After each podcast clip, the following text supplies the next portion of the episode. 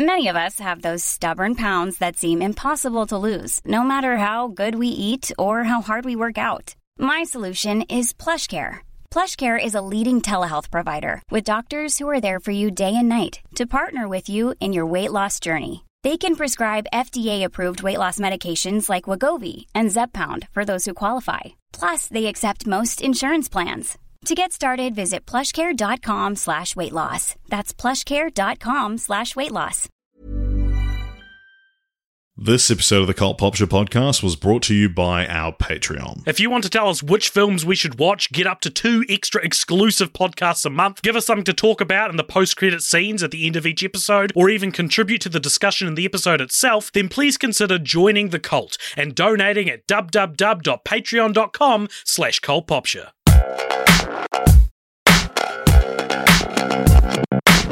This is not a test.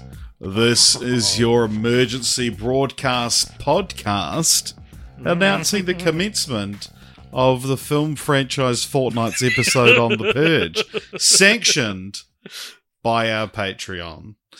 Weapons of uh, jokes of class four and lower have been authorized for use during this podcast.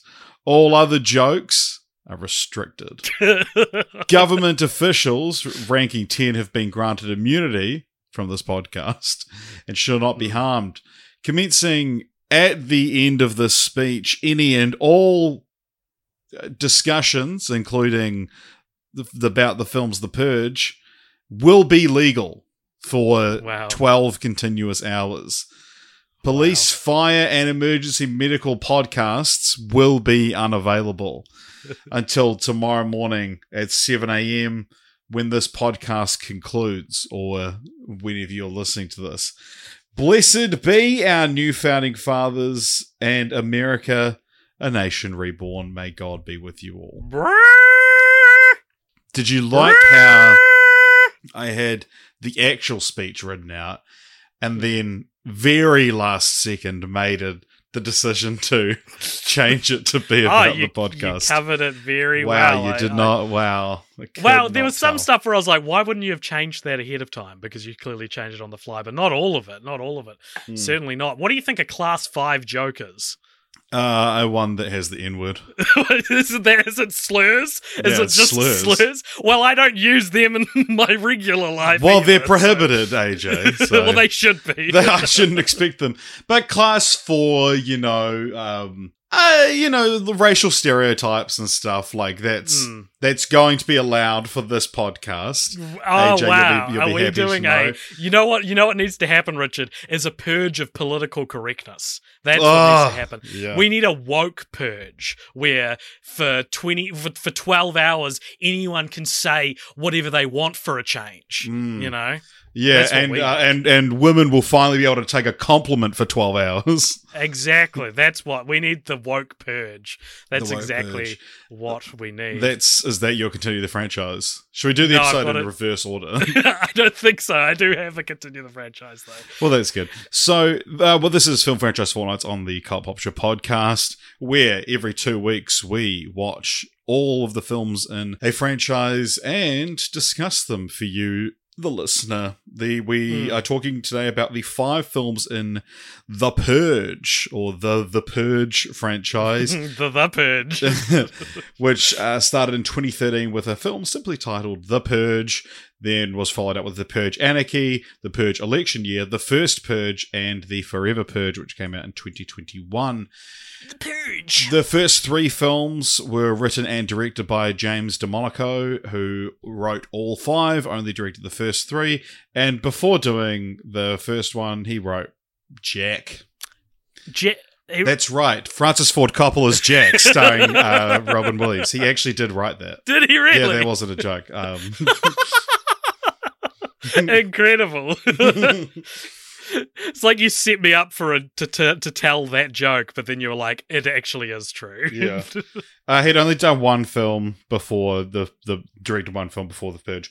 Uh, it was called Staten Island, which is a narratively significant location for this franchise, Mm. but it also stars Ethan Hawke, who of course, stars in the first Purge. Now, now I'm not Now, talking about the let film. me stop you there, Richard. Mm, Mm. Yes, very fun, a very fun franchise to make jokes about. Uh, and Richard, class, if you'd asked me. class three and Mhm. below jokes. yeah, exactly, Mm. Richard, if you'd asked me um, two weeks ago to name like I don't know all the films in in um, the Fast The Scooby-Doo franchise. or the Scooby Doo franchise, you know, um, more or less, I I like to think I'm pretty knowledgeable on franchises, whether I've seen them or not. If you'd asked me how many Purge movies are there and what are they called, I would have said there's the Purge. And the first Purge, and Mm. that's all I know. This franchise, as we touched on um, previously in the Kissing Booth episode, uh, this has I I hadn't seen I had seen one frame from this entire series before watching them, and it was the creepy masks that they wear Mm. in the first one. There was So, oh, so and do you I mean the? The I- in the fir- in, the Purge 2013, and that was that was the only thing I'd seen. These films did not release in New Zealand. Uh, yeah, I not- believe I was talking to our friend Andrew Todd, who I Mm. watched the the first one with. Now, I'm not talking about. No, I watched the Yes. twenty the original one with, and because he was up in Auckland, Auckland for a My Chemical Romance concert, uh, he was on the Mm. Scooby Doo episode. But he said he, as far as he can recall, they may have played one at the, you know, the the movie marathon with this. It, it's a very movie marathon-y sort of film, Mhm. and but other than that, I'm not sure any of these ever actually released in New Zealand. Certainly not theatrically. Mm. And yeah, it's just a very American franchise, and I'm sure that'll be a big talking point for us yeah, later on. The the general conceit, if you've never heard of these films, is that it's set in a world where for one night in America, all crime is legal. And so uh, the idea of it is that it is a night to get all of your violence and hate and anger out of your system. And you Hmm. just fucking kill as many people as you want. And then the other 364, in some years, 365 days of the year, oh, you can just go about your normal life knowing that oh when that sweet sweet march 21st i Mm. believe comes bam you can you can purge all your hate Richard, is this episode going to come out on March 21st? It'll come out March 20th. wow was that inten- well, this was voted on by Patreon. No, this was that random. intentional? Was it? Oh, it was too. It was the roulette. What a that's the craziest thing that's ever happened. and we haven't even noticed until now. This is coming out a day before the annual purge. wow yeah well, That's if you got the date right. Yeah, what let's day double- is the purge? Let's double check after singing how amazing this is. march 21st yeah Wow, so this is coming out on March 20th New Zealand time. wow What the hell? That's crazy. This was not planned at all. oh, yeah wow that's crazy wow. So yeah, the the every night, every night, once and once a year. every can night it's actually not every night it's kind it's the It's- opposite it's- it's one night Yeah, one night a year you can kill whoever you want. You can do whatever you want. Um, Uh, and well, it's except mostly for killing though. except for what is it classed government officials level 10 yeah, um yeah. ranking 10 Hmm, yeah. And I have a few things to say about the franchise as a whole, but the first thing I will say is um troublingly it seems to work. That's I think one of the problems that that this this movie, which is very politically charged, you could never get people saying like, "I can't believe they made the purged political," because it's explicitly political from the get go. Um, yeah like, I, I i i will say it's because they do talk about crime is down yada yada yeah, the first film takes place in 2022 and there has Right. been a the purge has existed at that point since 2016 Okay. um that's or the first national purge is in 2017 right. so because we'll get to that when we cover the first purge but yeah so Mm. the purge has been is accepted as just part of everyday life but in the first film it's only been going for five years uh, but they do say yeah crime has is down uh, you know people are generally more calm throughout the Mm. rest of the year but I do think that it's implied that there is probably some manipulation of statistics. Well, especially in, in the sequels and the the driving um, theme and, and driving motivation for most of the main characters in these films is the stat that uh, rich people are able to protect themselves in a purge, where and so the Mm. the murderous rampage that happens on purge night tends to um, target the poor and the impoverished, um, and so it's a, it's a class. Yeah, well, because they yeah, one of the other things they keep talking about is that you know uh, homelessness is almost non-existent, and it's like well because yeah. you know if you just want to go out and kill someone, if you don't have a grudge against anyone in particular, you Mm. would presumably go after the homeless. It's also it's like how Boris Johnson was like, we're getting rid of waiting times at the doctors, and all the rich people were like, that sounds like a good thing. Where in reality, going to the doctor in England now is a nightmare because there's no waiting times, so you can't get in. Right. like it's it's one of these things which like it only solves the problem because they've created another problem, like a worse problem. Right. I didn't even know about this. Oh yeah, no, doctors in in the UK, the the NHS, Mm. is it's a travesty, man. So how did how is there no waiting time? Uh, because you you have to call up Hmm. at seven a.m. or something like this. Right. You have to call up at like eight a.m. and wait on hold, and then say, "Can I speak to a doctor?" And they'll probably say no, but you can come speak to a nurse. right. And people die. People literally die all over the UK because they can't get to see a doctor. Wow. Um, unless they're rich and they can afford public health, no, private health care. Wow. So, all of this is very uh, relevant for, for The Purge. The other thing I wanted to say about the franchise as a whole that I thought was very funny is that the message the message that the characters arrive at like the the thesis statement of almost every purge movie is like this is a bad idea. And it's like yeah but it's not real. Like every purge movie ends with characters who e- either had a had a different outlook on life beforehand or they are like the people that suffer most. Like it reinforces this idea that like you know what? Killing people is actually wrong that's what I've learned, and it's like, yeah, we we so the That's lesson why of there's the purge, yeah, yeah. The lesson of each Purge movie is like the world should should be closer to what it is now than uh, what it is in the Purge Yeah. movies. I mean, I think most of the stuff I have to say about these films is just the general, is to do with the general gist of the franchise. It's like, Mm. I find the premise and the log lines of the films more interesting than I find any of the films. Mm. Mm. But, Or did what did you think of the films in general? Did you like them all? uh, hmm. It's a that's a really hard question because it's like I think I don't know. You maybe just have to be in the right mood for them, and they are all. I, mean, I described this I think last week uh, or last episode as being like this is an, in incredible case study on just like having one really good idea and then fucking it up five times. like sort of like Final Destination, a, a franchise Yeah. with a great premise that never really like. There's no like best Final Destination movie because all of them Mm. falter in some unforgivable way. Yeah, and I think it is this the same kind of thing. There's no real best. Pur- I mean, uh, there, there kind of is a best purge movie. Like if you just ask the general public, but even then, it's Right. not considered very good.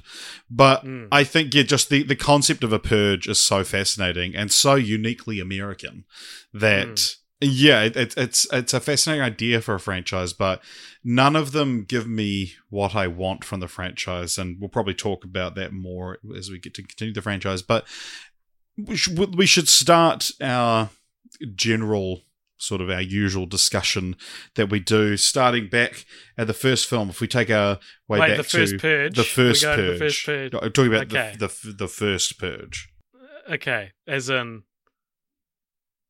you are The- blowing my mind AJ so the the purge 2013 as I said written and directed by James DeMonaco stars Ethan Hawke Lena Headey as uh, Hmm. two parents and I did not yeah know what is they were in it.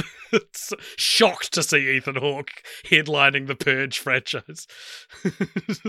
Uh, yeah, apparently he he took the role as apparently being friends with Jason Blum and James DeMonaco, and Mhm. essentially said, you know, like I like your little low budget film idea. Sure, I'll do it to give it some star power.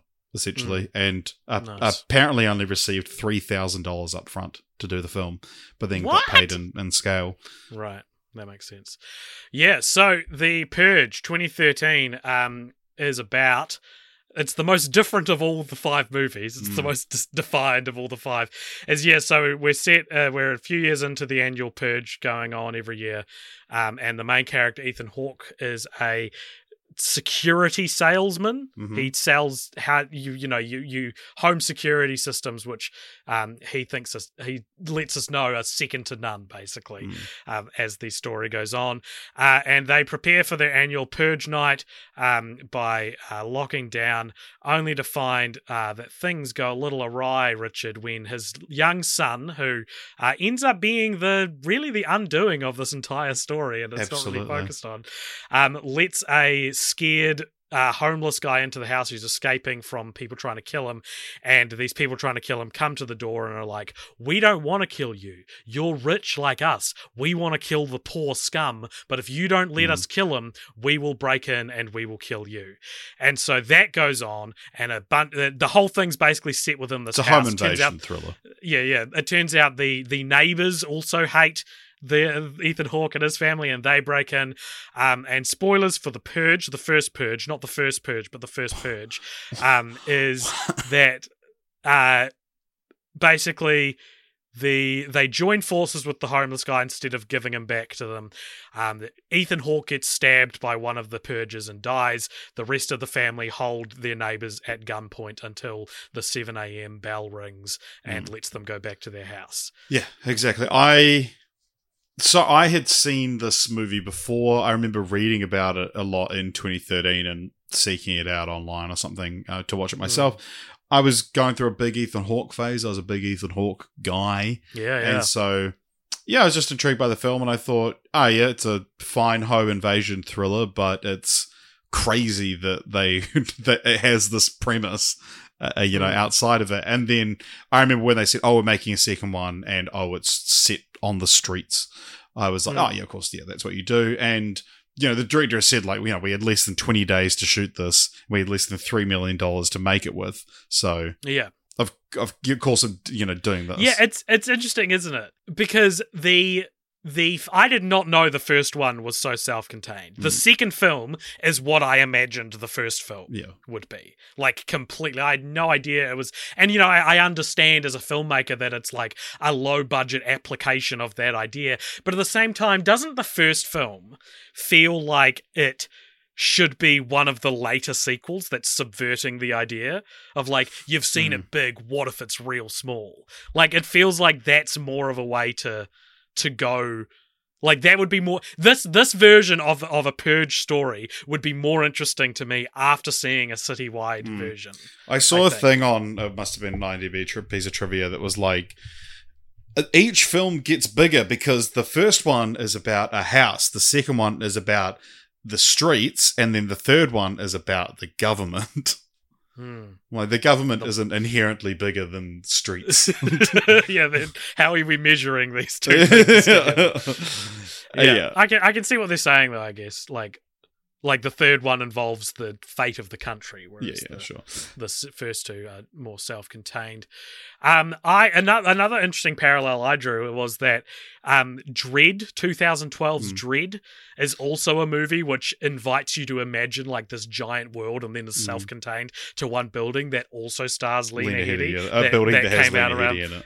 Yeah, like it's I, I had the same feeling after watching Dredd was like, why was this all self-contained when they teased this massive world?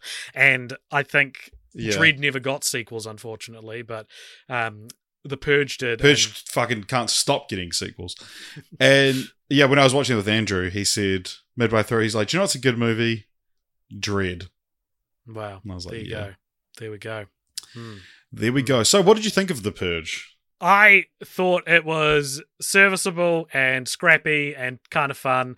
I didn't really like it that much, but I gave it three stars and was like, good enough to Yeah. passing grade. Yeah, I think I I saw that you gave the first two films. I know you gave more, but the first two films you gave both three stars, but you gave a heart to the second one, and I was like, that's a pretty accurate representation. Yeah. I don't think the the the second one is so much better than the first one, like I'd sort of been told it was.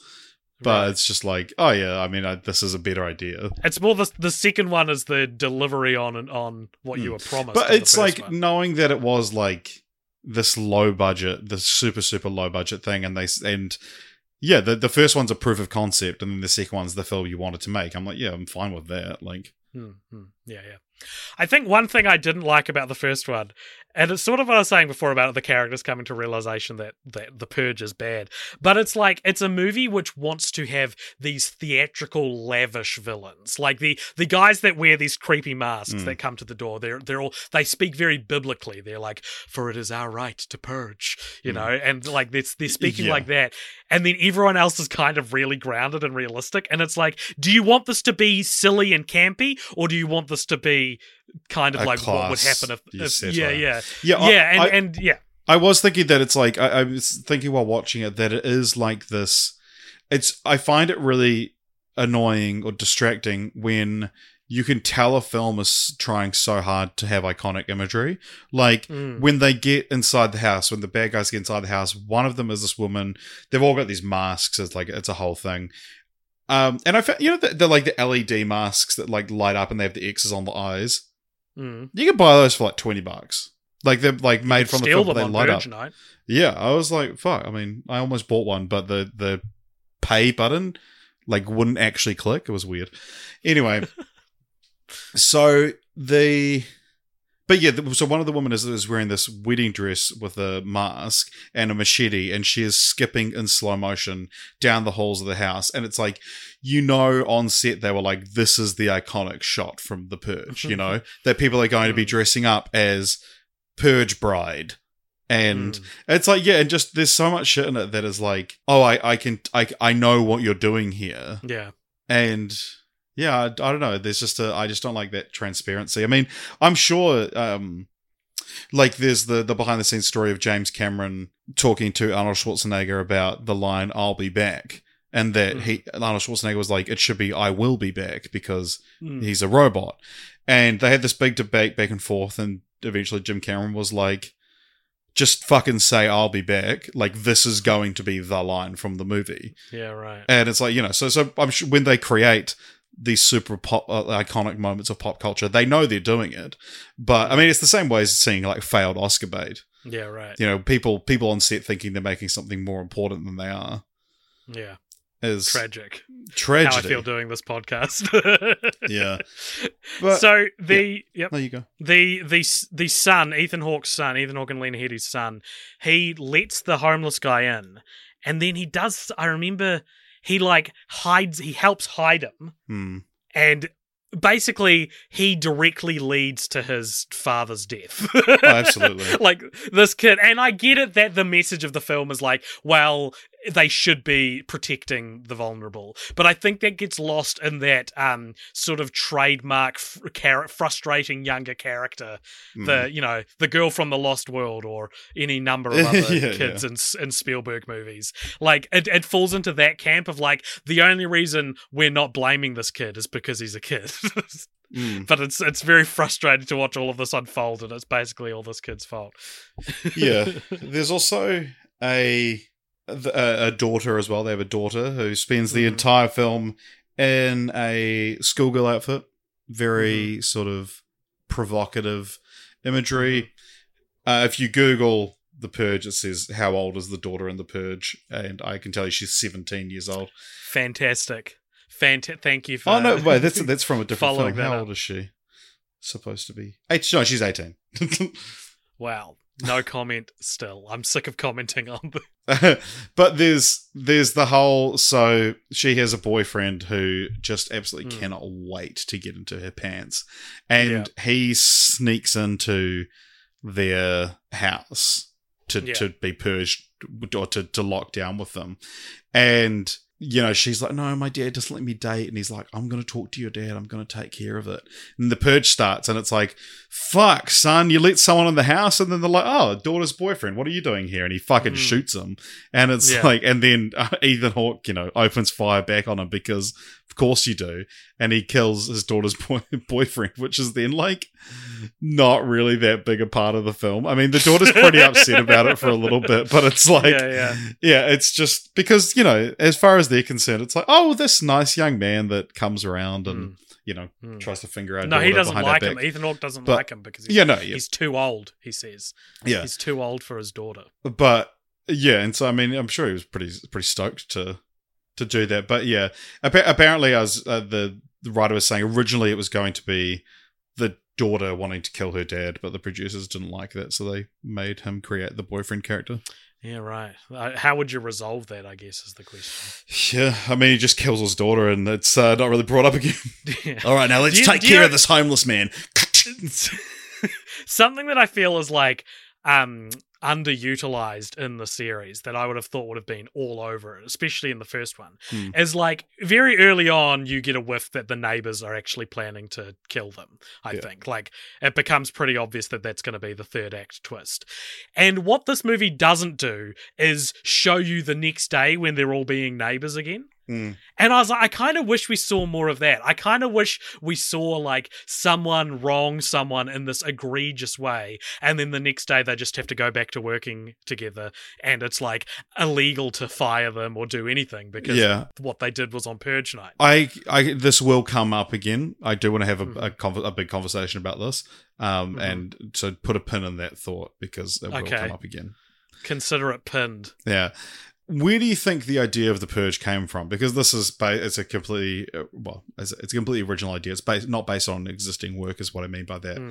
But where, Yeah. where where do you think it came from? Uh, I don't know. From uh, someone smoking a little bit of weed and thinking about America. that's that's that's the kind of idea it seems like. No, uh, uh, James DeMonaco and his wife got into a car accident, and uh, yeah, the, the the other guy was a drunk driver, and they ended up getting into a bit of a fight, and James hit the guy, and they were you know just so filled with rage, and his wife apparently. In her anger, said, "God, I, God, I wish you could just get one free murder a year." and then apparently, very, normally a very soft-spoken woman, never quick to anger, and he was like, "Damn, This is- that's a good idea." This is a crazy and impetus for this story. I know, and what a crazy story to tell, you know, Hmm. about your wife. to, yeah, to let people know that this happened. yeah, yeah, be like, yeah, this happened, and then my wife, the fucking psycho. yeah, yeah. so, do you have any more thoughts about what is it? What's what are we looking at on Oh, the, on- the Rotten Roto. Tomato? uh, thirty-nine That's percent? very low. Mm. I thought this this is the kind of movie. Movies with this energy get like ninety eight percent on Rotten Tomatoes sometimes. No, like this these, one. These scrappy indie action movies, like or thrillers, like they get they usually get, are quite adored. I think, but no, I think thirty nine percent is not an unfair score Mm. for this film. Yeah, uh, uh, there's one review. Gary Walcott described the movie as almost the dumbest movie in history. My recommendation is Purge, The Purge, from your weekend movie plans. I'm sure he was very proud. Of Very. I'm I'm really interested though. I mean, I, it's behind a paywall to to actually watch it, but like you know when when they say something, um, for instance, if Bruce Campbell were to refer to the bridge on the River Kwai, and he says the bridge over the River Kwai. In the Yes. subtitles, you would put it in uh, like brackets Yeah. and just have the correct one. It's like this is what they meant, or you know, if someone leaves out a word, or if they're talking and they don't say the person's name and you add it in. The A in almost is in those in those brackets. So I don't. Did, did he just do like an apostrophe almost, or had he did he do, do a fun almost. portmanteau that they've fixed there? But That is very strange, and I was wondering why you were describing all of this grammar to me, yeah, all of this subtitle best practice. yeah. Well, I mean, you know, I'm- you know a lot about it clearly. I'm yeah, I'm glad you you watch my my letterbox work so that you know that I too was was editing Bruce Campbell and being like, you don't know the name of your favorite movie? What the-" shall we move on to the Purge Two? Uh, The I- second Purge. the Purge But it's not 2, the, second, purge. It's just the second Purge Yeah. movie. So it is now the following year. Th- th- This film is set tomorrow, literally. The world, when we talk about the world of tomorrow, I mean the world of March 21st, 2023. That is when the Purge Anarchy is set. Wow. Tomorrow from when, when you're listening to this. Can't believe that didn't come up. Anyway, Yeah. what's the Purge Anarchy about? The Purge Anarchy is what you'd expect from a Purge movie. It's about there's a there's an annual purge, and we follow a specific group of people who are caught outside in the purge, and they don't want to die. They don't want to participate, and so it's them sort of like swinging from safe house to safe house. Who are your characters? You've got Frank Grillo. a, huh? Frank Grillo. Frank Frank Grillo, right? So yeah, so Frank Grillo's the kind of like know-it-all like action movie man. He Yeah. he's the the protector of um, a couple of other characters. You've got a woman and her daughter. Um, Mm-hmm. You've got a recently split up married couple. One played by Kiele Sanchez from uh, Nikki and Paulo from Lost. Oh, nice. Okay, she is she is Nikki of of Nikki and Paulo from Nice. Lost.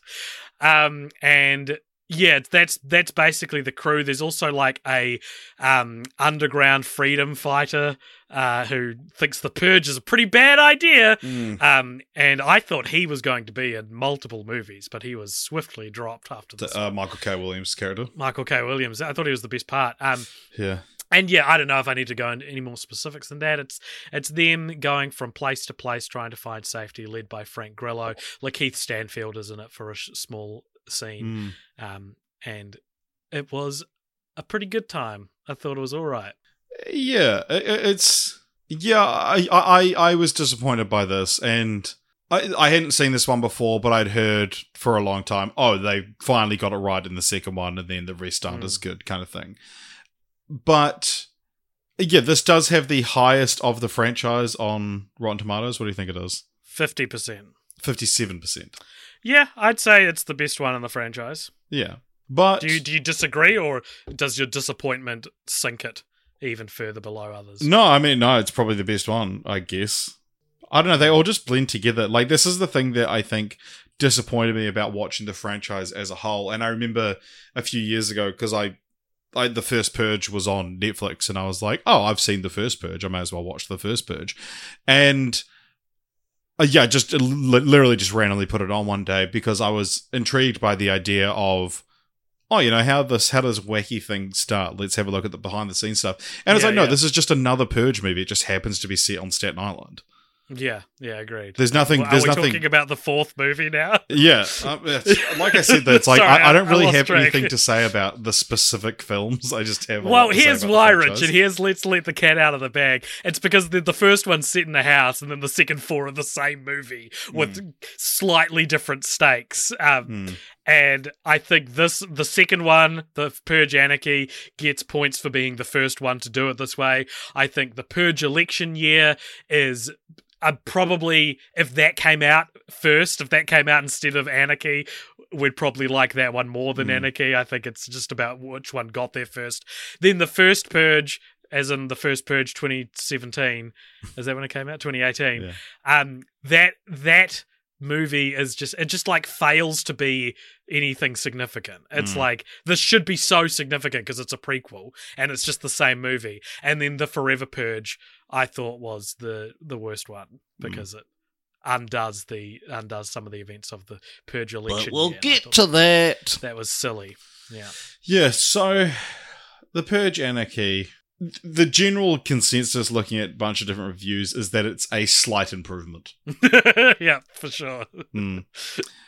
Uh, yeah, let's. Um, I mean, I, I actually didn't really write anything down about the second one. It's the only one I haven't written anything down about because it was just. Um, yeah, apparently Well, Frank, I- Frank Grillo loved the black car so much he offered to buy it, but he wasn't allowed to. okay, we're in, we're in this territory of, of trivia now. yeah.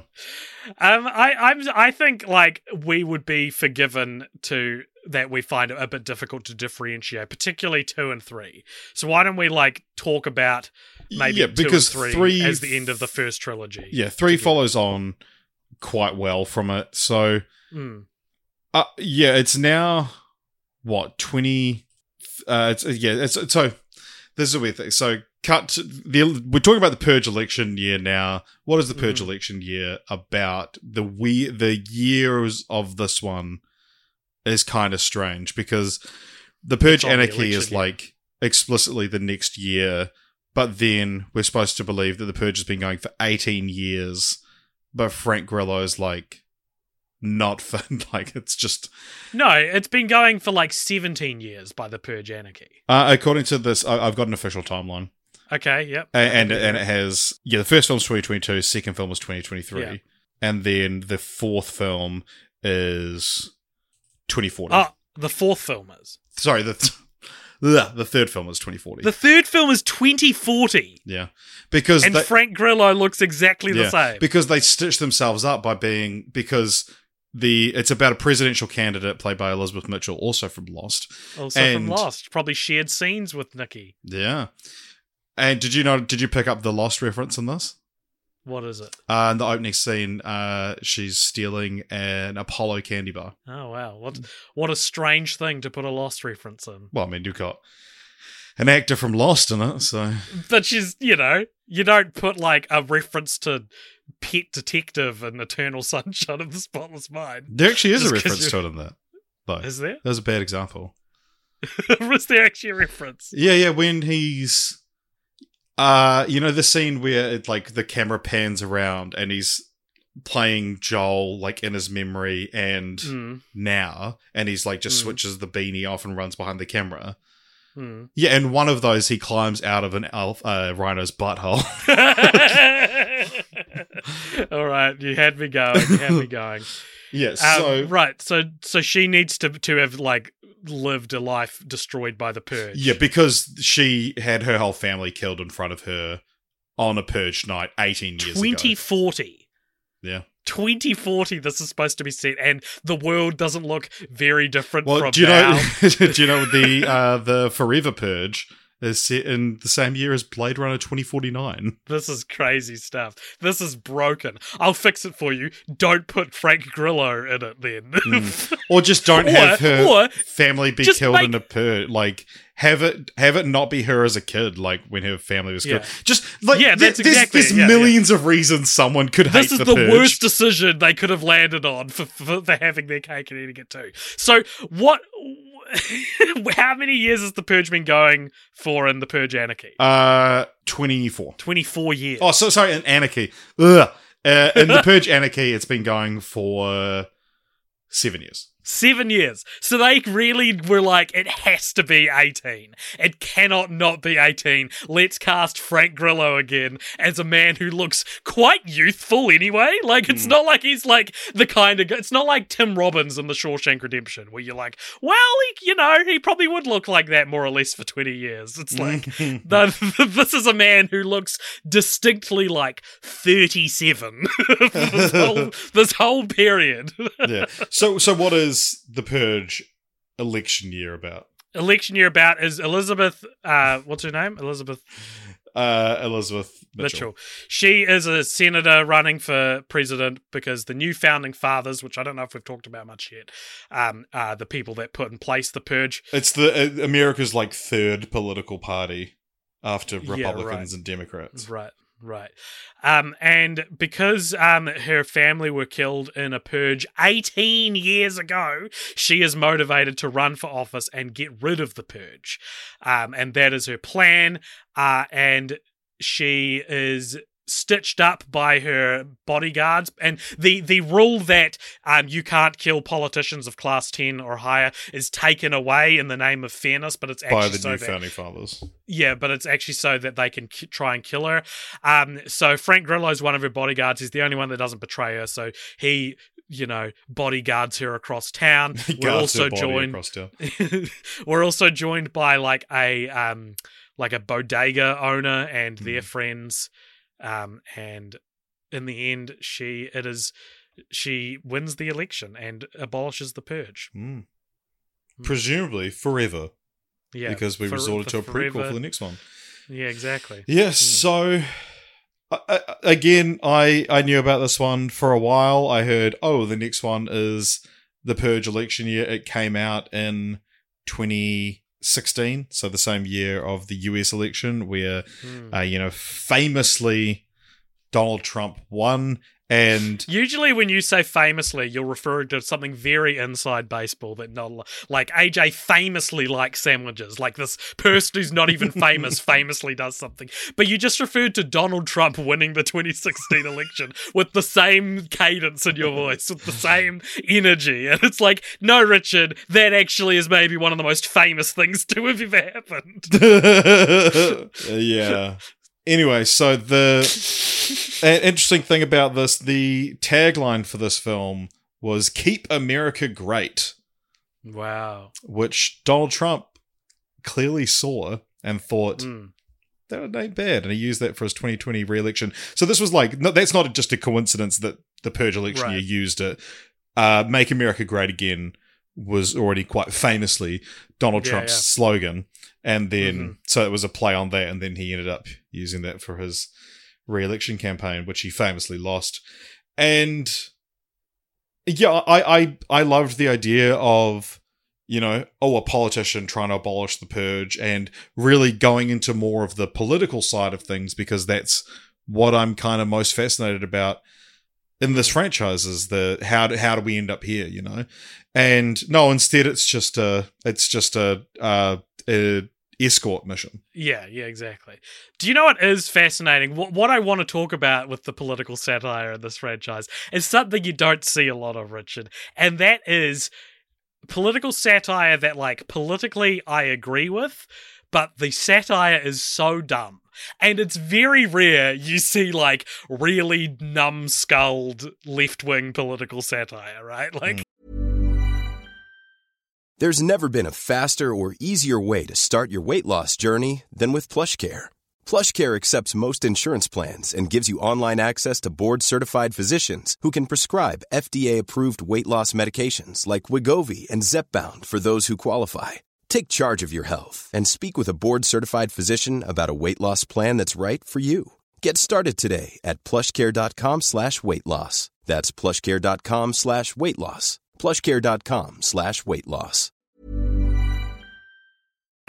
it's very strange to see something that's so bleeding heart liberal, but then is also like just like has the boneheadedness of like something famous Republican Sylvester Stallone might make, you know? Like like mm. I usually associate this style of movie with these like secretly Republican action stars. But this is definitely not Republican. Yeah, th- And eh, so th- this is kind of you know talking about the franchise as a whole. This is my big problem with the franchise is that like I would love to see the Purge election year as made by like Jordan Peele.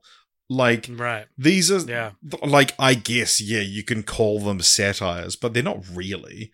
And it's like the Purge should be a satire. The Purge should be hilarious.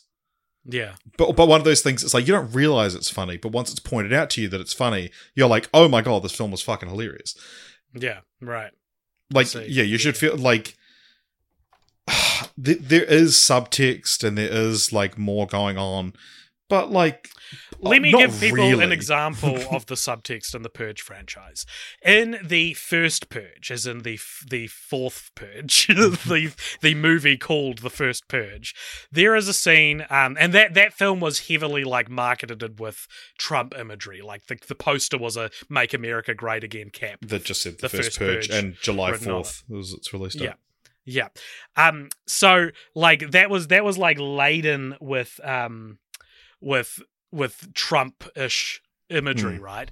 There is a scene in that movie where one of the main characters is, is attacked by purges and they're in a gutter and they're in like hmm. the sewers and they're reaching up and one of them is like basically trying to like grope her Grab it by the pussy. crotch and she she kills them or kicks them away and says fuck you pussy grabbers Yeah. this is the level of left-wing satire we are dealing with is like stuff that that doesn't make you think of like it doesn't it doesn't leave you to go you know that's actually pretty similar to the real Hmm. world it's stuff that makes you go remember that from the real world one thing that I think, you know, we were talking about how overt it is with this message. One thing that I would be remiss not to mention is that these are all um, the produced by Platinum Dunes Hmm. production company, which is Michael Bay's production company, so he was a producer on all of these Wow. films Wow. because, of course, he was.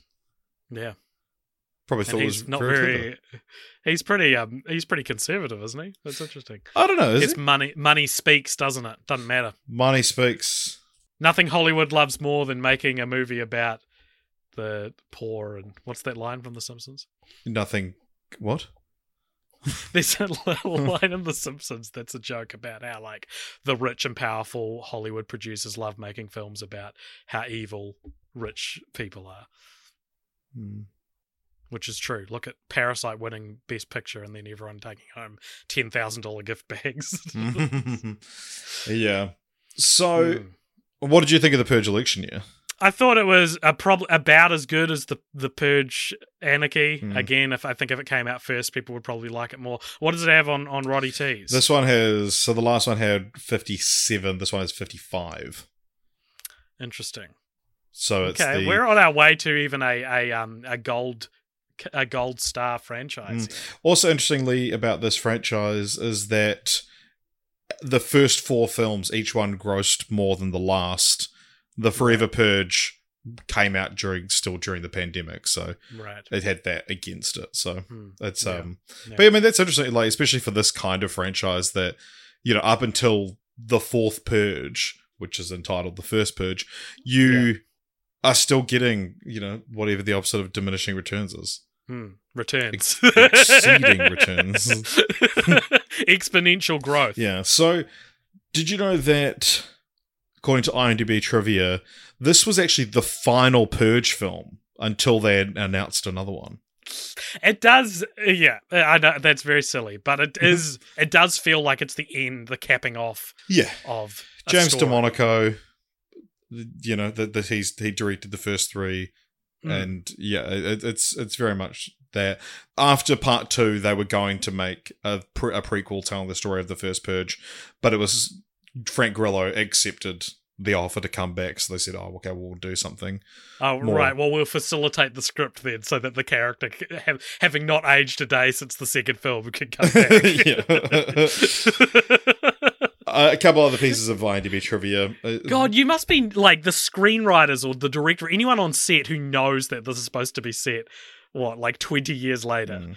It just must be, must be like they're feeling so frustrated, being like, "He's clearly not twenty years older.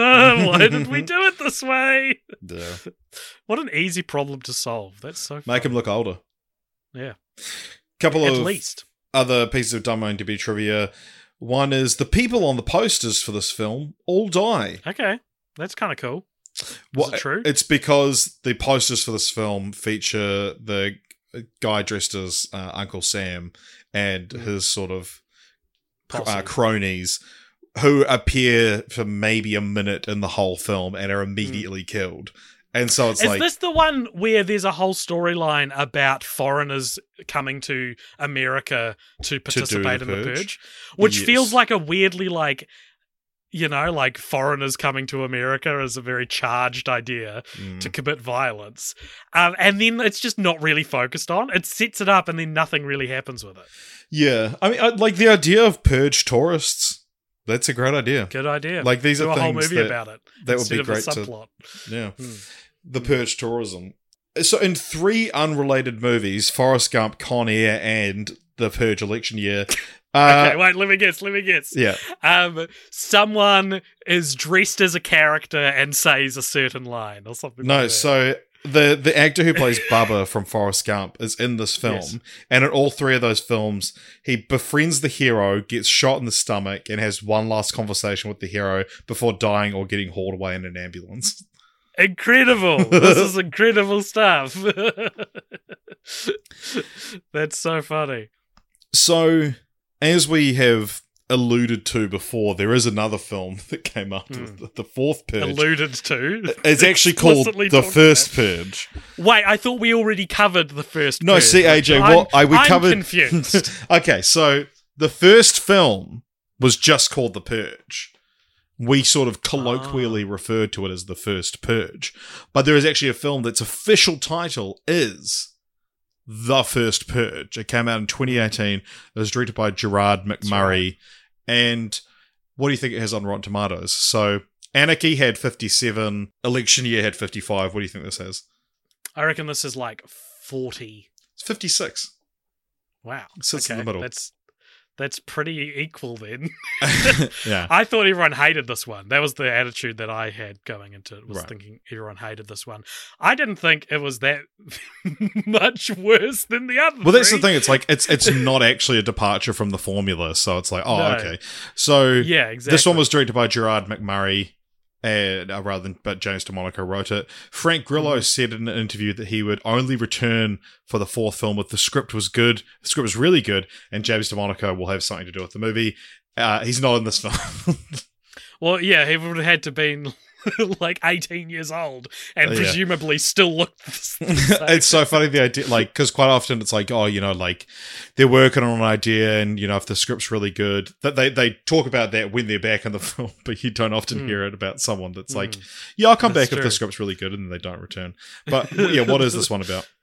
So this is um, the four the new founding fathers have just come into power, and it is their plan to uh, do something they call the the Staten Island experiment, which is that for one night and one night only, all crime on Staten Island will be legal, and it's basically the I th- so it's it's basically another Purge movie where characters are stuck out in the open when they don't want to be, Yeah. etc., etc. I'm not even going to go into the, who the characters are because it's Doesn't not matter. really that it's not really that interesting. It's not really about that. But what I did think is is most interesting is that in this you get um a behind the scenes uh pick because Marisa Tomei is Yeah. plays, a, plays a government official in this who through her storyline we learn that the purge as they are operating it is not actually working.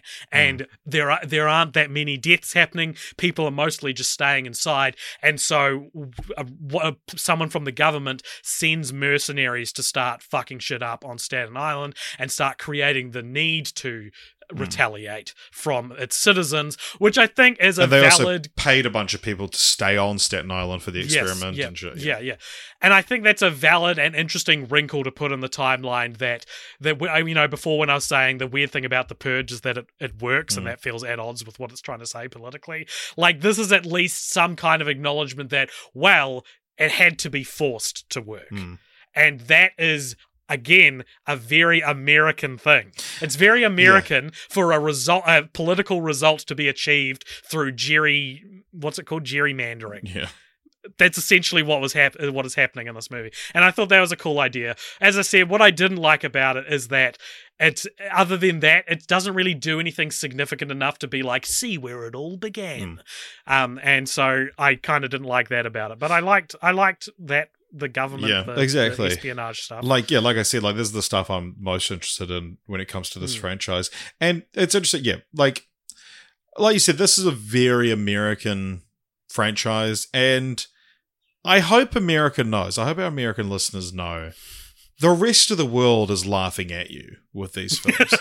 i think they know by now yeah. So like we look at the purge and we go, fuck yeah, this this could happen tomorrow. And I mean Mm. it did happen tomorrow in, in the third film. But Yeah. the in the second in the second film. And the but yeah, it's like yeah, this is this is the kind of shit America would do. A a, a, a, political party calling themselves the new founding fathers. That's right up your fucking alley. You guys Mm. Yeah, probably sorry, vote for guys. them. Not our listeners necessarily, but not our fuck. listeners our listeners don't count in the americans I know, no, no. making fun of right now But yeah, it's like, and you know, there are probably there's probably a lot of people in those in those red states that watch the purge and go, "Fuck God, I'd love to." Yeah.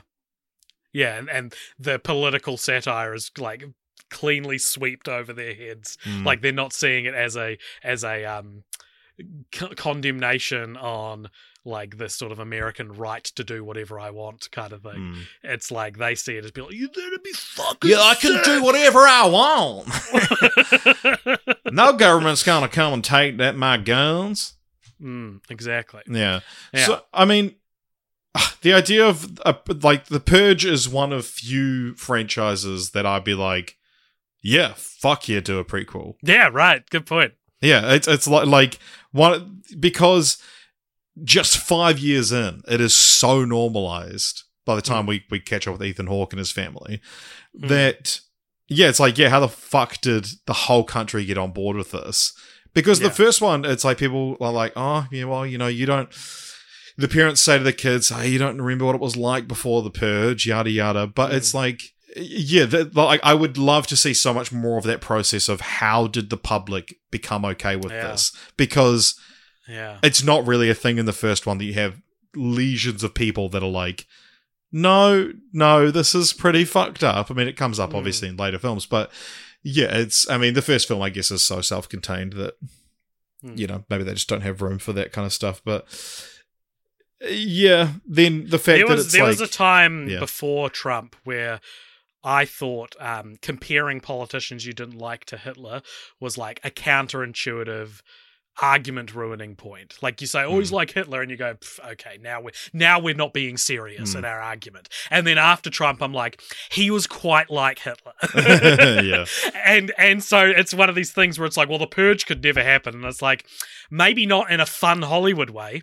But in a lot of ways, it kind of already is happening. Mm. You know, like in, in a lot of ways, the the poor are targeted, and the idea of these people who are relying on the government dying is actually a very appealing idea to certain uh, chapters of government, and so appealing, in fact, they might even push and allow for these deaths to happen so that they don't have the same burden. Like it is, there is a purge, Richard, and it's it's slow and it's ugly, and Frank Grillo's nowhere to be seen. uh, and and as easy as it, like this sounds like I'm complimenting the franchise, but I'm saying almost the opposite. It doesn't lean into the the um the real world, like Parallels, yeah, yeah. it it it seems to be com- like for for all the parallels it draws, it still seems to be comfortably in the like this could still never happen phase. And it's Hmm. like, what if it took itself a touch more seriously? You know? or even a touch less seriously, like Yeah, give yeah. us a, a Trump. Give us a Trump Yeah. parallel who like a very, very thinly veiled Trump parallel who was the, the guy that created the first purge. Like if Yeah. there's any franchise that should be doing, you know, that kind of surface level fucking bullshit, it's this. Mm, yeah. or it should be cleverer than that. Yeah, and to instead it exists in like popcorn feature film, like popcorn blockbuster. The the worst like part of the spectrum of, of satire of how you know how to like communicate this message to people. It's it's firmly in the in the part where like the people who don't get it. Uh, are gonna think this movie's awesome, and the people that do get it are gonna hate the movie. so you're not you're not pleasing anyone. Mm. Yeah, you're not. I- it's never reaching its full potential. But like, if I'm sure if you spoke to James DeMonaco about it, he would be like, you know, I just thought, what if a kid, his body grew older than his brain? yeah. Be- And you'd be like, oh then- my God. so- sorry, I was actually talking about the Purge, Mister DeMonaco. Right, right, yeah, yeah. Sorry, I get you. but he, but yeah, it's like he would have all the same It's stuff. been a while since I've seen Jack, Richard. I'm sorry. but it's he he would say all the same things you said about like you know there kind of is a purge going on and that people Hmm. you know poor people are being targeted and that's why I wrote these films yada yada but it's just like maybe he's just not a good enough writer yeah, yeah. I love the way we, we take people down so soullessly on this podcast. it's never like, I didn't quite agree with this. It's always like, I've come to the realization that your He's an art is idiot. invalid. your art is invalid, and you, as an artist, aren't good enough to communicate the ideas that are clearly very important to you. yeah any anything else to say about the first purge Which, the first purge or the first so yeah, we, we we kept that off a little while ago Oh, sorry. I thought we were still talking about the first purge. Richard, the Forever Purge, it opens with uh, uh, us being told that the the whole point of the purge election year is essentially null and void, and that she got voted out off screen. well no she she, she served her two years his her two term Right. sentence so the purge has been gone for nine years the new founding father, fathers New founding uh, fathers. they I think they are. wow. That I yeah, they're they're re-elected after her two terms. I just found that so frustrating. Mm. I was like, oh, that was a good like when you've got this timeline and we went from this purge to this purge to the to the last purge, you've still got you could do prequels in other places. Mm. Like it doesn't need to be the first purge. It could be one we just haven't seen. And in this case it is kind of different because of what reasons we'll get into, but Yeah. like if I was writing a purge movie, I would place it somewhere in the timeline in which I could still tell a story without undoing the ending of it eventually being abolished. Yeah.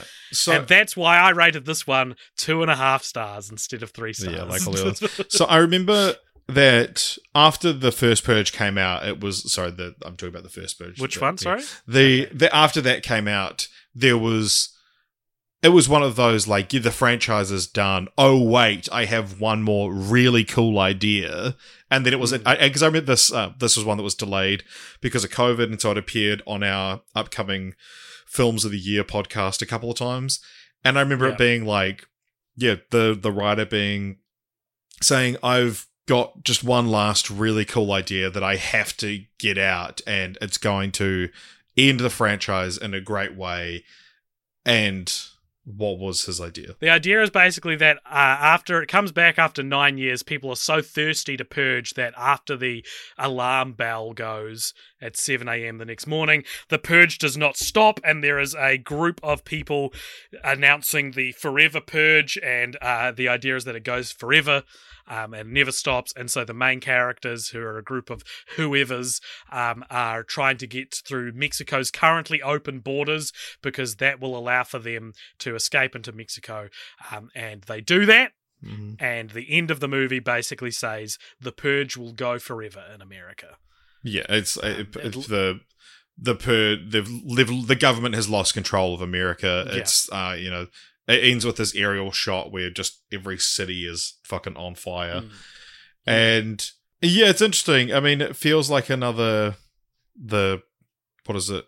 Uh, Rambo Last Blood, where it's like, oh, what if we had Mexicans? Because like you know that that- I I feel like there It is feels the opposite end of the spectrum to Rambo Last Blood, which was like Mexicans are evil, and if you if you cross the border into Mexico, you will immediately get, get abducted by yeah. gangsters. Immediately, it'll be the first thing that happens to you. but yeah, that was uh, yeah, sort of what I was expecting going into the film. That it was this kind of like, well, what if it happened in Mexico? Because it's just like the purge every day down there. well, and instead, it's more like I think more what this movie is doing is playing with the like, what if Americans were trying to get across the border Yeah, to yeah. Mexico instead? Mm. And I think that's there's you know that made me exhale sharply out my nose when I realized that's what the plan was, and and that it's it's more about like presenting um, uh, in Mexico as the safe haven instead of America for for a change, and that was kind of interesting. I'm struggling to remember like anything else that happens in this movie. I saw about 14 hours ago. yeah. but, um, So the the director is a Mexican as well. He doesn't have a Wikipedia page. His name is uh, Everardo related? Valerio Gout. the director's Mexican, therefore he doesn't have a Wikipedia page because Wikipedia do not recognize Mexico. but he Look it up. Look up Mexico on Wikipedia. There's no page. yeah, he directed a, a National Geographic series called Mars, which was why he was hired. But and also uh, one of the main characters is played by Tenoch Huerta, who was Mm-hmm. the played um, Namor in Black Panther: Wakanda Forever. Nice. There's also the guy who played Hanzee from Fargo Yeah, yeah. in this. Um, he's pretty cool. I liked seeing him. Yeah, I enjoyed that. Uh, Yeah. yeah, there were. Do, do you think this idea was good enough to continue the franchise? I think that there are probably ideas that exist that are good enough to continue the franchise. This kind of felt like it broke the, its own rules, and it was like, as soon as people kept killing, I was like, well, wouldn't they just do this every year? Like it, Hmm. it feels like they've done such a hail mary in saying that it actually has solved crime worldwide, or Yeah. nationwide, that by doing it like this, it's like, well, this doesn't really play up to the like the the intellectual state of what you've told us this version of America is. Mm. Um, so I don't know. I thought probably not. I guess is my answer. What did you think? Yeah, I mean, I think that it's like th- they have announced a sixth film, and so we'll get to the, there is a sort of a plot for that one announced. But yeah, it is the ending isn't enough like the the Fight Club. Oh God, what have I done? Sort of ending of. Oh wow, this thing has gotten out of control and it's bigger than what I intended it mm-hmm. to be now. And it's I guess it is kind of a sequel tease, but yeah, I, I think that there needed to be more of a moment of, and I mean, maybe it's just that you know this franchise doesn't really make me feel things. So at the end, when I see you see that America is literally on fire, you know, I mean, I guess. It, you know, I actually kind of think there's there's already a purge going on in society. There's already a bit of a fire that America is on. Interesting. So the the director of this film has said that if aliens were to come down to Earth, The Purge, the first one, would be one of the ten films that they would he would show them to represent who we are. What do you think of that statement? the director said he would show them his own film. No, no. He, so the director of the fifth film said that he would that the first film represents Ah. humanity. I think that'd be a very dangerous thing to show an alien Mm. who's capable, who's like, you know, comprehension when we don't know, you know, like, is it going to think this is real? Have you seen Galaxy Quest? They would have thought it was real in Galaxy Quest. Mm. Well, I mean, The that might have Galaxy been one of Quest his other ten films. I don't know. That's true. Maybe the that first. be a head trip. Maybe because I mean he's he's joining this franchise on the fifth film. Yeah. Maybe he's just a big Yeah. fan. He's shown them ten films, Cinema Paradiso, you know, to show Yeah. people the power of film, and then he's just like, and this one's fucking sick. This one fucking rocks. what about this? A sequel to Galaxy Quest where the aliens have seen the film Galaxy Quest Mm. and think it's real. and they kidnap Tim Allen. but therefore they don't think they don't think like Gilligan's Island is real because in Galaxy Quest they explicitly say that Gilligan's Island wasn't real. so they get that, but they think Galaxy Quest did happen. So very strangely, our good friends at the Now Playing podcast have only Hmm. reviewed the Forever Purge. How mysterious! What? What? How many? What did they give it? So the- it's out of you know Three thumbs up. three. So it's e- either recommended or not recommended, and there's three of them each give their score. So I reckon they gave it three not recommended. they gave it three recommends. Insane. Yeah, What are you up to now playing? excited to get now a playing, pretty clear. now leaving. what are you now playing at? So that is more or less the Purge franchise as we know it, although yes. there is more to come. There is a sixth film on the horizon. Jason Blum of Blumhouse Productions said that he intends to make more films and is working on convincing DeMonaco to continue the story that's we said in 2021. That's always good. Uh, cre- that's always creatively rich Yeah. when the, the head of the creative head of something is forced to write a new sequel. Yeah, so he said that up until four months ago, then sometime in 2021, said up until four months ago, this DeMonaco had intended the Forever Purge to be the final of the franchise, and then one day just woke up with another idea. They could, quote, flip this thing upside down and we can continue in a way that people can enjoy.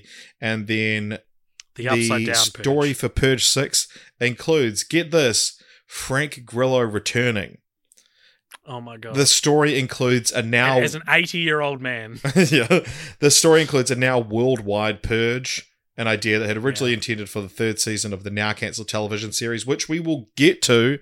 okay, And uh DeMonaco is now signing on as director as well.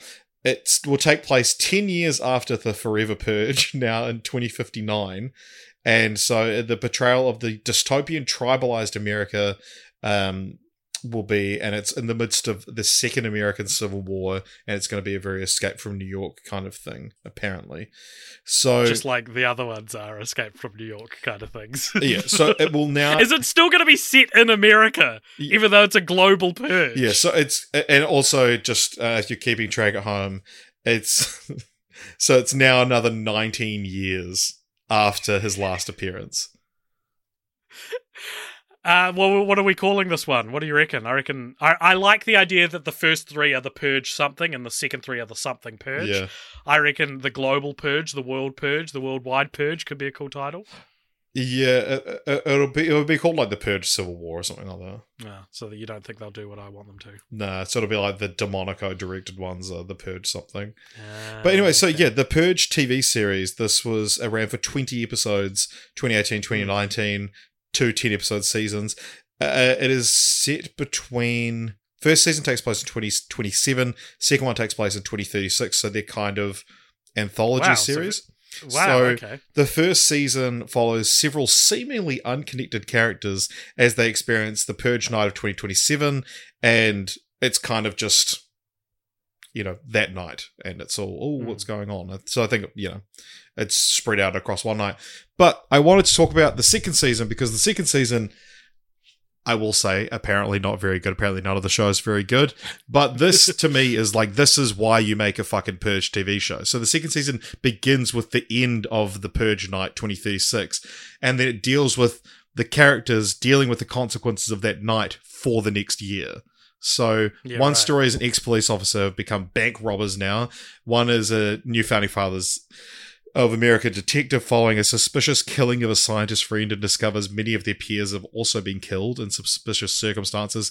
Uh, This college sounds great. college fraternity members who went out to collect items and uh, to do like a purge night scavenger hunt ended up getting into some serious shit and are now dealing with the PTSD of that. A husband and wife who survive an assailant only to discover that it was a hitman sent to kill the husband and now have to investigate why. Clear connections between these characters and their stories become apparent as the plot unfolds, apparently. But yeah, it's like yeah, that's that would have been my continue the franchise. That the purge should be set after the purge.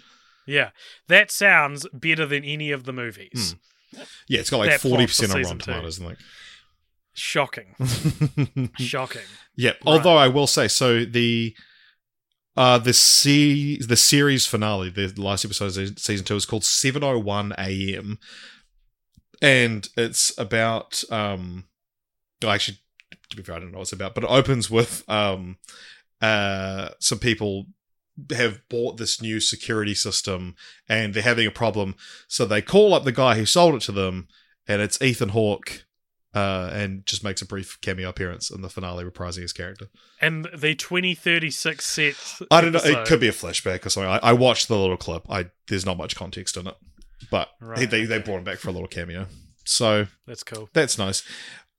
AJ, do you have a continue the franchise? Yeah, my continue the franchise, Richard, is called The Locked Down Purge. Nice. Or The Lockdown Purge. Playing off, you know, as the Purge series does, plays off um uh current nomenclature that makes you that elicits certain imagery. Um and here but but it's not during a COVID lockdown. It's what happens when the purge day happens in like a maximum security prison. Oh yeah. That's my question. And so they would lock it down, right? Mm. And so that no one could get out. But this is obviously where they do get out, and it's and because so much of what I wanted to see in these purge movies was like, w- is anyone robbing banks? Is anyone like tr- doing these like like the the purge movies are all about people wanting to survive. None of them are about what would you do if crime was legal for a night Mm. You know, because those are generally the bad guys. But what? Not every crime is, you know, bad. inherently bad. Like what? well, You know, so like, I that's where it came from. Is like what what happens in a prison? What happens in? And this is where I think the series should have gone after the first purge. Is is focus on these niche. The sorry, the fourth film, Right. the first purge, um, as as focus on these niche places that could exist anywhere on the timeline, like a prison or a school or something Mm. like that, where it's like what happens when there's no rules and and it would harken back. You could do it lower budget, harken back to what the first one's like. Um, so yeah, I would set it in a prison. That's the extent. I one thing that uh, we we should have talked about is what would you do on Purge Night?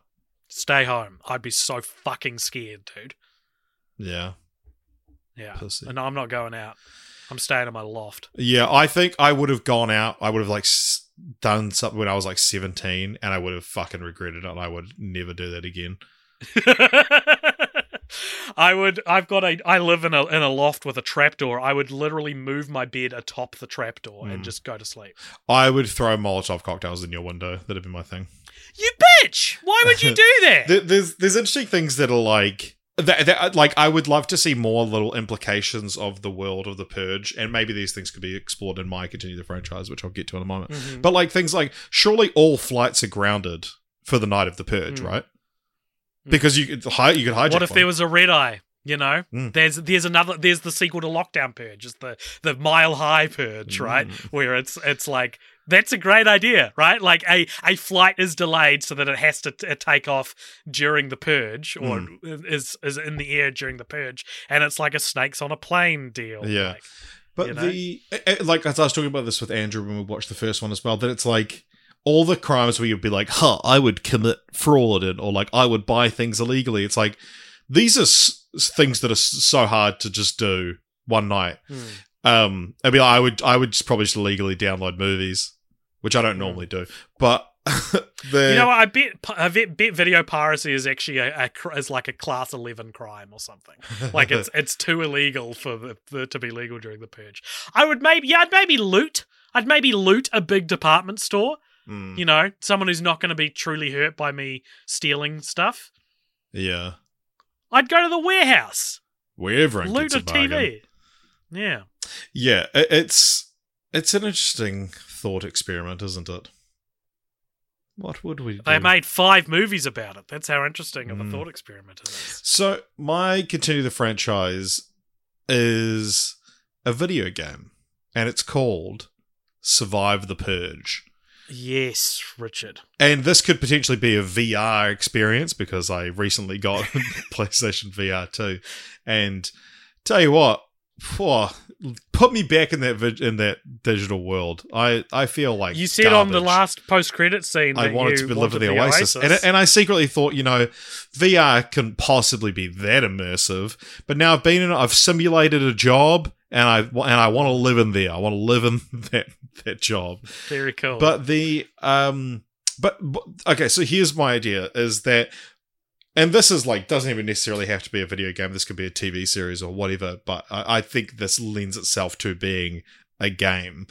But I, the idea I had is that you would play. I, I, I always just pictured it as playing as a woman, and it would be like I would love to see it. It's like shuffling randomly through years of her life. So each level would be a different purge.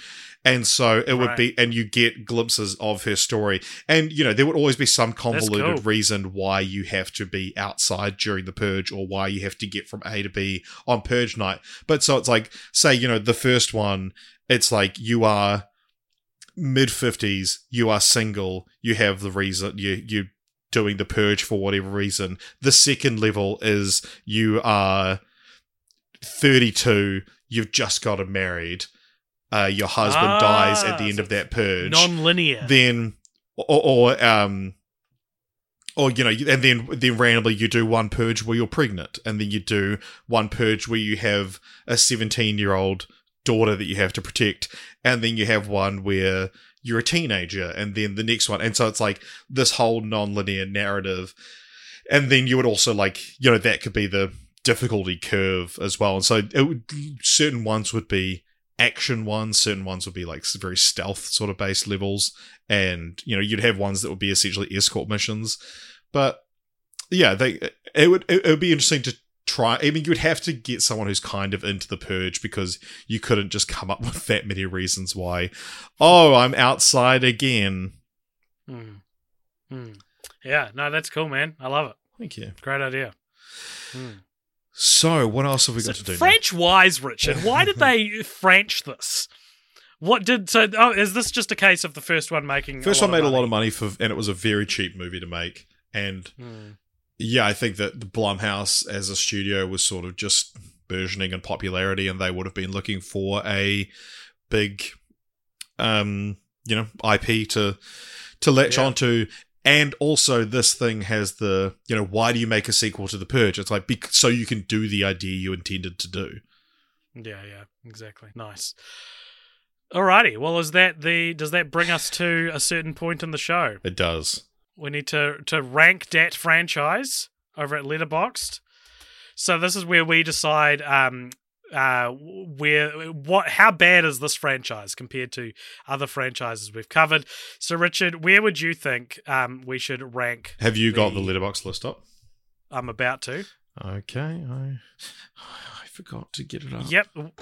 Where do where do we reckon the Purge lands? The Purge is like a a franchise of three star films that almost feels like it um ends up being like a three point five star franchise because Mm. of how many three. Is this a gold star franchise? I think so. What do you think?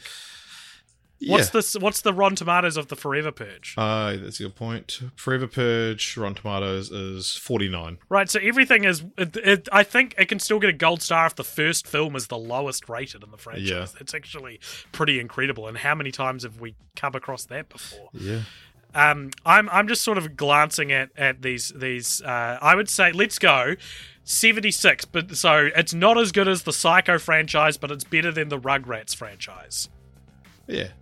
That sound good? Let's put it there. So that's number 76. It's the 76th best franchise we've ever covered. Um, and I'll do the um, gold star later. Nice. Uh, and yeah, that that is that. That brings us to where we select our next We franchise, reveal our which is next franchise. Over on patreon.com slash cultpopture people have been typing and voting away on what the next franchise we're going to cover is. Um, and before you reveal it richard i would just like to say that if people have enjoyed our talk about the purge why not support us on patreon? Patreon.com slash cultpopture for as little as a dollar you get to be involved in shit like this where you tell us which movies to watch. Um, and you can also if you can't support us financially you can support us by liking us on instagram and twitter. And of course this isn't exactly support but you should join the discord where you can come and tell us about how cleansed you would feel after the purge richard what is the franchise for the next fortnight So, our franchise for the next fortnight is consists of what, one, two, Five. five films. Yeah, think that's right. And it is the Hannibal franchise. hannibal About this has been a long time coming Hannibal the Cannibal. What a ridiculous thing to be at the center of a very serious series you know Yeah. um cool so that that'll be what that's manhunter Manhunter, Silence Silence, of of the Lambs. Lambs, Hannibal, Red Dragon, and Hannibal Rising. It's interesting that the that late in the franchise they call one of them Hannibal. All right, everyone. Uh, see you next week. I um, hope you enjoyed the Purge and us talking about Yes, it. and, Uh, and yeah, we will be doing a Cult Elders episode coming up. Yes. That that will be yep. next So week. tell us it? your thoughts. Yeah, it is. Um, yeah, and we will be doing a post-credit scene after this music ends. Right now. Hi, and welcome to the post-credit scene. This is a segment at the end of each episode. Review, donate $5 or more over at patreon.com slash cultpopture. You get to give us something to talk about in this, the post-credit scene. Richard, who's it from and what is it? Today's one comes to us from Michael Prefontaine, who says, "If you were a pirate captain, what would your name be, and what would be the name of your ship?" My, I would be Alexander Swashbuckle, and I would be the captain of the Mozzarella. Oh, really? What about you? I'd Yep. be Captain Stinky Balls. Interesting. You're going to own that, huh? Hmm. Yeah. And your ship would be called Captain Stinky Balls. yeah. it's a coincidence. Yeah. I, I, I actually, yeah. So, I- someone else had named the ship after me, and then I plundered their booty and got the ship for Wow. myself. That would have been quite. Quite the caper.